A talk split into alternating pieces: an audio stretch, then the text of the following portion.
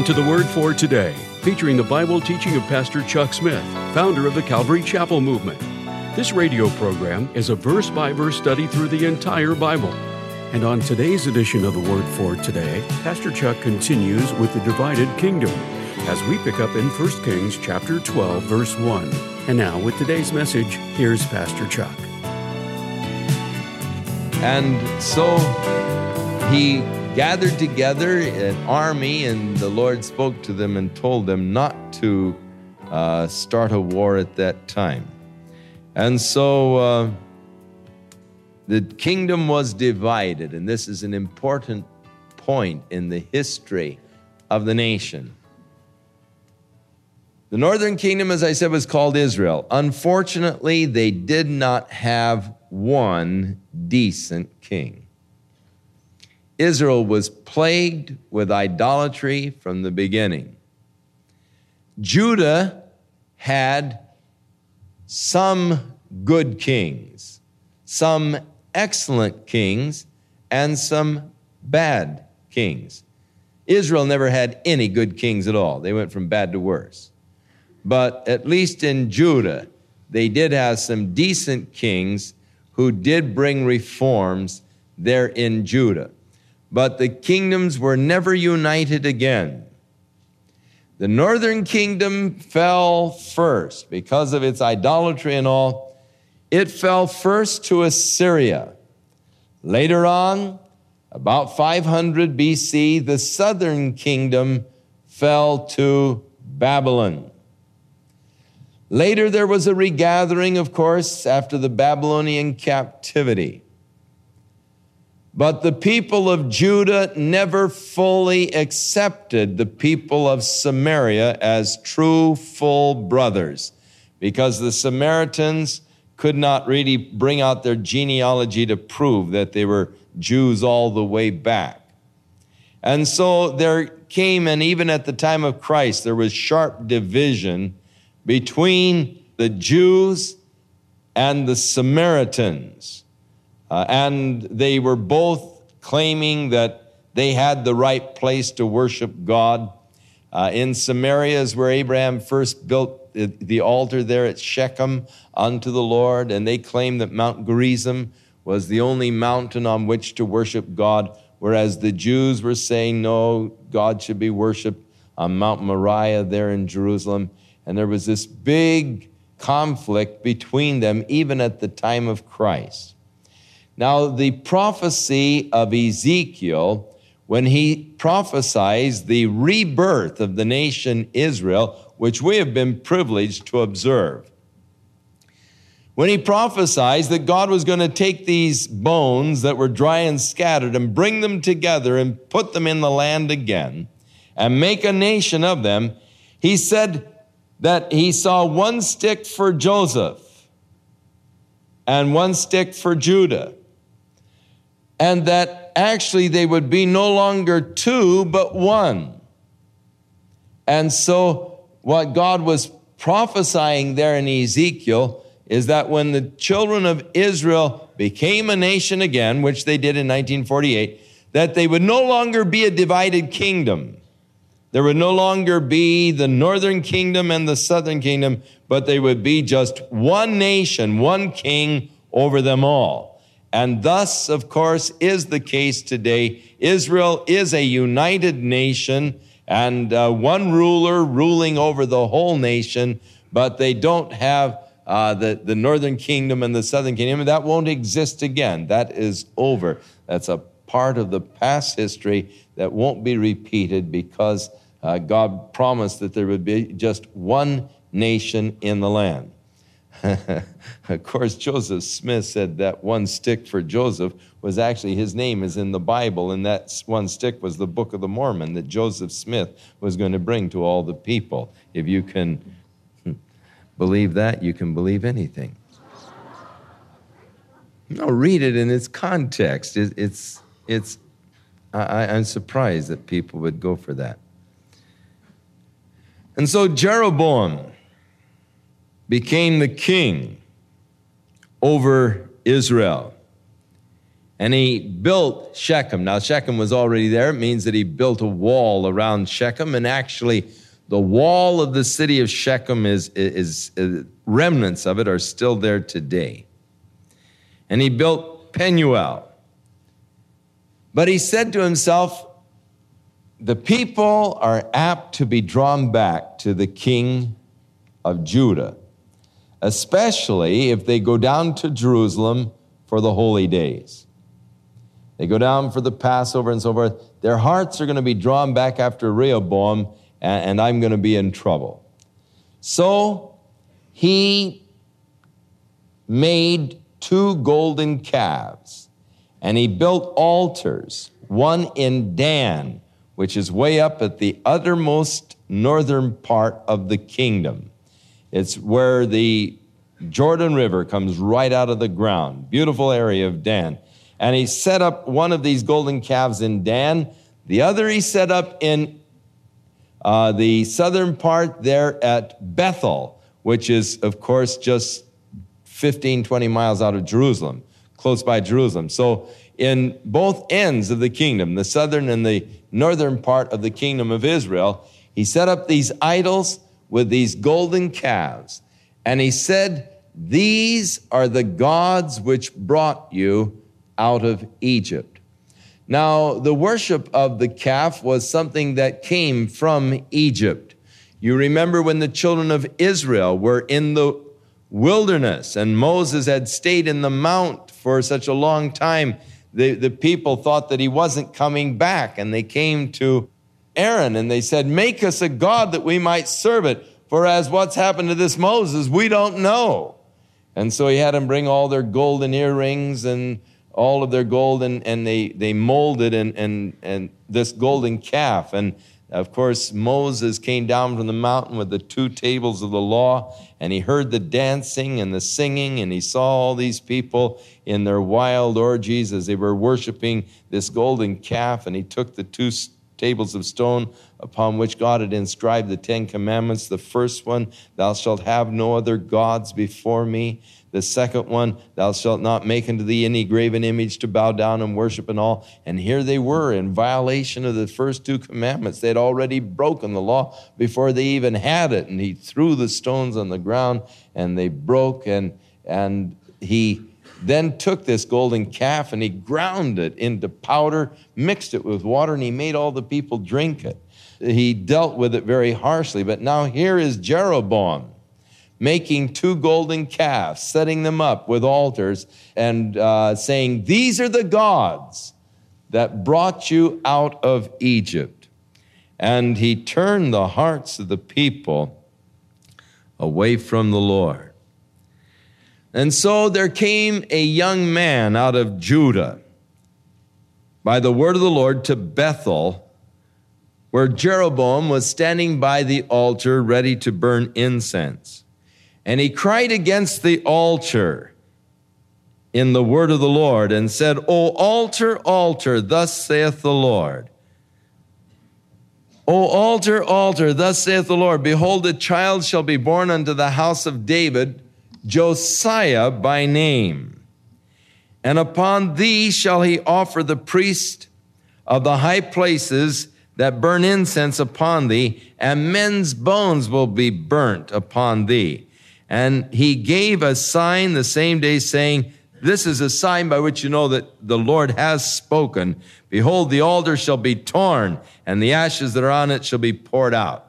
Now, he prophesies that there's going to be a king raised up, a descendant of David, Josiah by name. Now, this is long before Josiah was ever born.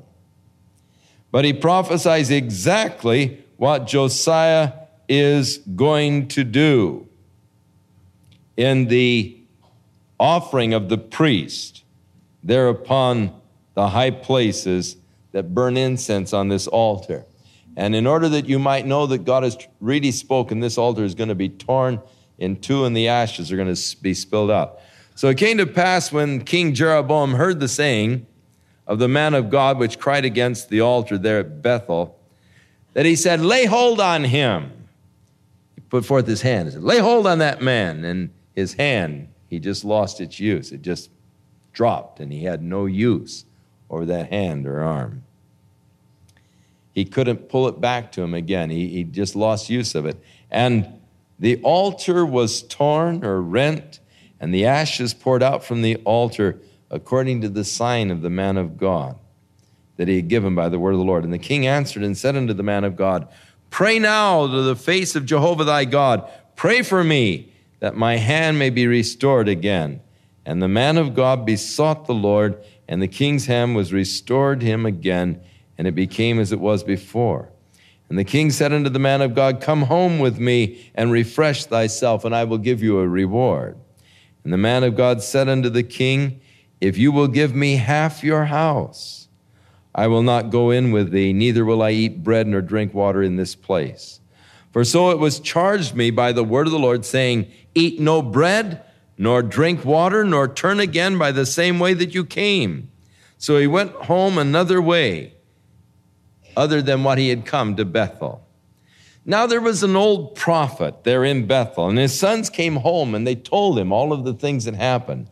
How this young prophet came from Judah and prophesied, and how the king's arm lost its use and was restored. How the, the whole prophecy, and the old man said, What way did he go? And so the sons told him, and he said, Saddle my donkey. And he got on his donkey and he pursued after this young prophet. And he came to him and found him under an oak. And he, he was just sitting there. And he said, Are you the prophet that came from Judah? And he said, I am. And he said, Come on home with me and eat bread. And he said, I may not return with you, nor go in with you, neither will I eat bread nor drink water in this place. For it was said to me by the word of the Lord, Thou shalt eat no bread nor drink water there, nor turn again to go by the way that you came. And he said unto him, I am a prophet myself.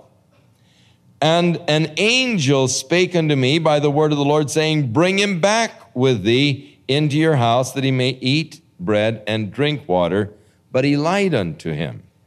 So he went back with him and did eat bread in his house and drank water. And it came to pass as they were sitting at the table, the word of the Lord came to the old prophet that had brought him back. And he cried unto the man of God that came from Judah, saying, Thus saith the Lord, For as much as you have disobeyed the mouth of the Lord, and you have not kept the commandment which the Lord thy God commanded thee, but you came back, and you have eaten bread and drunk water in this place, of which the Lord did say unto thee, Eat no bread, drink no water, thy carcass will not come into the sepulchre of thy fathers. And so it came to pass after he had eaten bread, and he had drunk, that he saddled for him the donkey, uh, and when he was gone, a lion met him by the way and slew him, and his carcass was cast in the way, and the donkey stood by it, and the lion also stood by the carcass. So men came into town and they said, We saw an interesting sight. A young man out there, he was killed by the lion, and the lion and the donkey are standing by his carcass. And the old man said, That truly must be the young prophet. He said, Saddle my donkey. And he went out and he, and he found the young man lying there and the lion and the donkey standing by, and he brought him back and he buried him in his own sepulchre. And he said to his boys, he said, When I die, he said, I want you to bury me next to the bones of this young prophet. Now, it's an interesting story that surely has an important lesson for us. And that is, we better pay attention to what the Lord has to say to us and not what man has to say to us. There is a movement afoot within the United States that is called the shepherding doctrine. And in this, you are to submit yourself unto a shepherd who is responsible to lead you and to guide you in your spiritual development and growth. So you take an older person in the Lord, one with more maturity, an older man, and, and you submit yourself to him. He becomes your shepherd. He tells you when you can buy a house, when you can sell a house, when you can buy a car and, and just what job you should take and so forth. I mean, you bring all of, of your decisions to Him, and, and He shepherds over you, and He watches over you and your spiritual growth. He tells you when to do things and, and what to do and so forth. And you are to submit totally to your shepherd. You are to pay all your tithes to that shepherd, and, and you, you commit totally your, your decisions in your life to Him. It's really sort of a pyramid thing. Some guys at the top started it. They're the head shepherds, and all of these other shepherds are under them.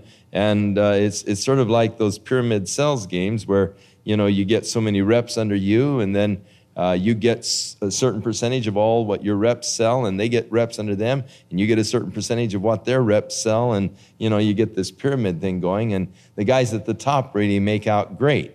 And, and so these shepherds that are at the top, you know, all of the shepherds pay their tithes, of course, on up the line, ultimately get up here to the top shepherds. Uh, and uh, they, they've got this whole thing going, and many people have gone for it. Now, they, they say that if your shepherd tells you to do something, you've got to submit to him and do it, even if it is wrong. And if it is wrong, your shepherd is responsible and will have to answer to God. You are right because you submitted and obeyed your shepherd. So you're free, even though what you've done is wrong. You'll be free because you were you obeyed your shepherd and you were submitting to him, and thus he will be the one that'll be responsible to God for the wrong things that you have done because he told you to do them.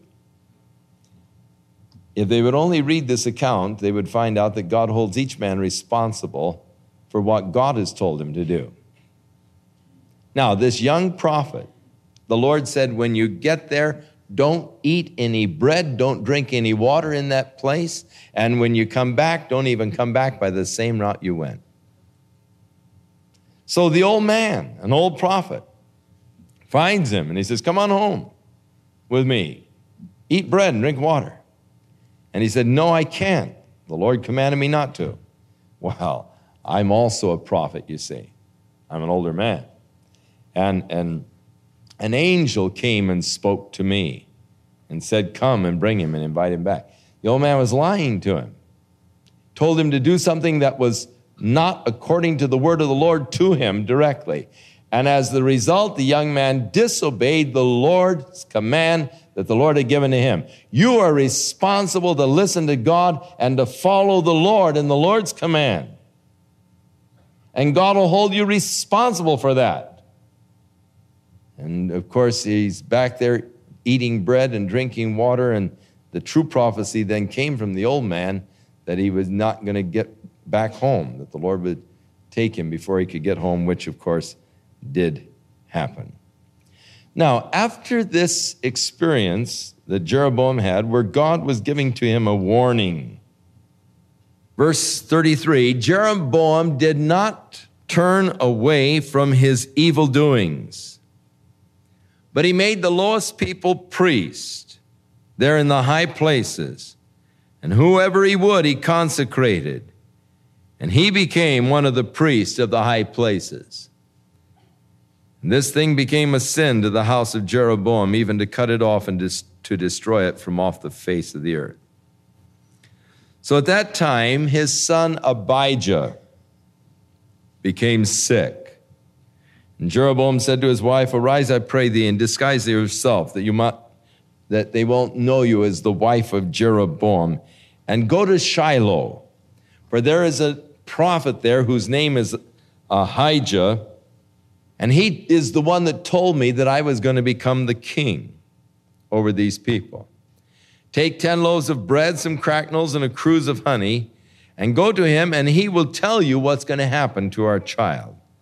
So Jeroboam's wife did so. She arose, went to Shiloh, and she came to the house of Ahijah. But Ahijah could not see, for his eyes were set by reason of his age. He was so old that he had gone blind. But the Lord said to Ahijah, Behold, the wife of Jeroboam is coming to ask something of you for her son, for he is sick. So this is what you're to say. Thus and thus shall you say unto her. For it shall be when she comes in that she's going to feign herself or be disguised so that she'll look like another woman. And so it was when Ahijah heard the sound of her feet. She came up to the door. When she knocked on the door, he said, Come on in, thou wife of Jeroboam. Why are you feigning yourself to be someone else? Why, are you, why have you got this disguise on? For I am sent to thee with heavy tidings. It is humorous that a person would think that he could disguise the truth about himself from God. And yet, so often people find themselves in that position of trying to deceive God. Men are often in a disguise when they come to the house of the Lord. They seek to appear to be something they really aren't. But God can see through each disguise. We remember in the birth of the church in the New Testament when there was such great fervor and zeal. The people were going out and selling their houses and possessions and bringing the money in and laying it at the apostles' feet. And they all were just sharing everything together.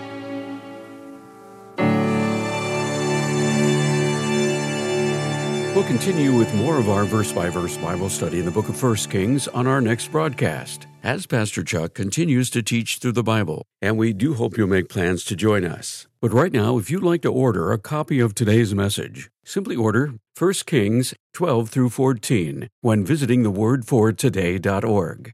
And while you're there, be sure to browse the many additional biblical resources by Pastor Chuck.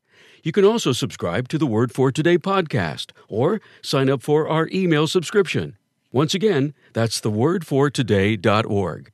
For those of you wishing to call, our toll free number is 1 800 272 WORD, and our office hours are Monday through Friday, 8 a.m. to 5 p.m. Pacific Time. Again, that's 1 800 272 9673.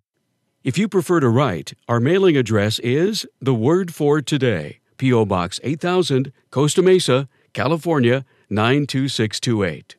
And now, on behalf of the Word for Today, we'd like to thank all of you who share in supporting this ministry with your prayers and financial support.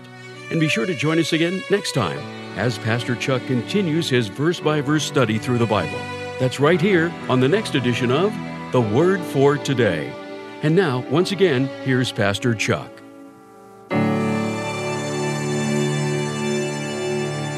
May the Lord be with you, watch over, and keep you in His love. And may we grow together in the family of God into that fullness, into that completeness that He would have us to experience and know in Jesus Christ. God bless you, God keep you, and may He use you this week to spread abroad through all the land that work of Jesus Christ that He has wrought in your life.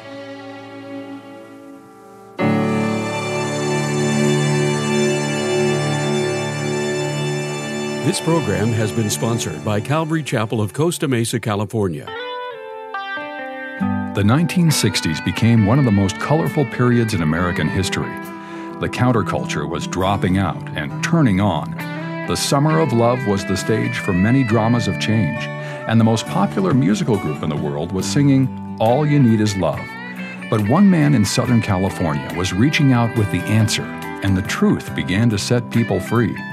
Author and pastor Chuck Smith began to share the love of Jesus Christ with a generation that was looking for love in all the wrong places. Now, some 40 years later, the gospel of love is still changing lives. In his book, simply titled Love, the More Excellent Way, Pastor Chuck Smith expounds upon the love that can change your life now and forever. For more information on how to obtain your copy, visit a bookstore nearest you or call 1 800 272 Word or visit us online at thewordfortoday.org. That's thewordfortoday.org.